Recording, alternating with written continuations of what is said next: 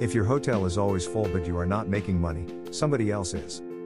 A lot of mistakes has been made when you have a distressed company in your hands, and of course, there are a lot of things to do, but I suggest you that instead of trying to fix everything at the same time, focus on those problems that if you could fix them quickly, they would make the largest overall positive impact on the company.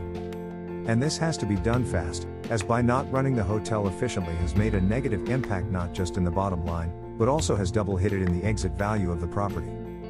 I have always recommended to use the Pareto principles, which for me means the secret of achieving more with less, but it really means that 80% of the effects comes from 20% of the causes.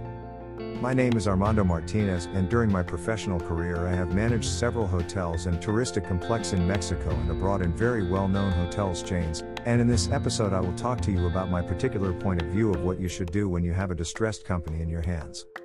So, let's begin. Let's make it more clear from the sales point of view. You might have several market segments, but I assure you that 70 to 80% of your profits comes from 20 to 30% of your clients, because the rest of your total sales cover operations cost and other expenses, and that 20 or 30% generate to you either volume or they pay higher rates.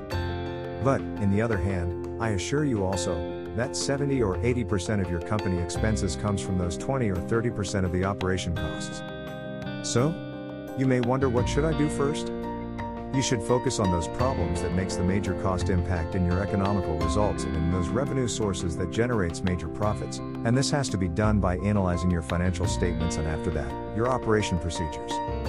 Of course, the usually strategies are First, the control of your cash flow. Second, the operations costs reductions. Third, the increase of sales. But, let's make an example of how you can find a solution by applying the Pareto rule in sales. Your room's occupancy percentage is high and you always reach your room's occupancy budget, but at the end you cannot reach the expected economical results according to budgets. This might be caused by several reasons, either operational or financial, because it wouldn't be because of low occupancy. So, what you should do is check the ADR, and if this is not as planned, then you have to review the ADR, per segment or by wholesaler. You might find that the rates are not being charged according with net rates contract or you have made a combination of discounts, promotional rates and even nights free, depending of the length of your guest stay, as combination might represents a 40 or 50% off the rack rate which for sure is impacting your ADR, and of course, your financial results. Do this as follows.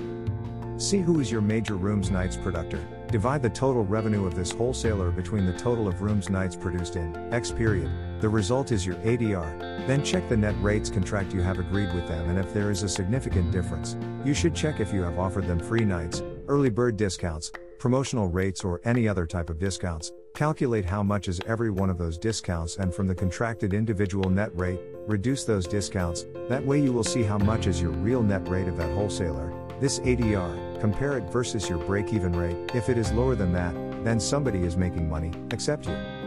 Do yourself a favor, do not reflect those discounts as complimentary rooms, they have also costs and expenses and impact your economical results anyway. So, by this simple example, you can see that you went through the root of the problem, which was part of the 20% of the problem causing 80% of the effect, and found a solution instead of taking time to increase sales and laying off your staff, which usually takes time and cost money to the company because according to labor laws of some countries, every employee that is fired with no legal basis has to be paid with at least three months of salary as compensation plus other social benefits, and no matter what you do, sales cannot be achieved from one day to the other. The same can be applied to check other departments in order to find where the real causes are and that way start to level up the company. If we talk about cost of operation, check if your variables decreased when your room's occupancy or sales in bars and restaurants also decreases, for example, overtime payroll when sales are not the same or lower. If they do not decrease, then you have to go again to review the expenses of those departments that generates the largest amount of expenses. I recommend you to make statistics of everything. Remember that old saying if you can measure it, you can manage it. If you can manage it, you can improve it. Now, let's talk about cash flow. A well managed cash flow can give your company an advantage over your competitors. Why? Because when you have enough fundings, you increases your buying power, allowing you to buy in advance and get a bulk discount which will benefit your operation, reducing cost and increasing your ROI.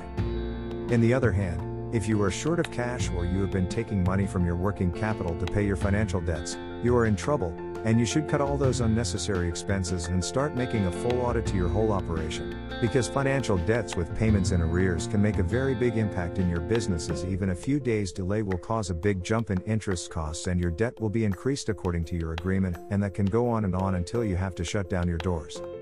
One of the things you should be aware of is the cash cycle, which can be as follows 1 payment received. 2 the management of your cash where you decide where and how is your cash is going to be used. 3 your payments made for your purchasing. 4-year financing payments. 5-year inventory control.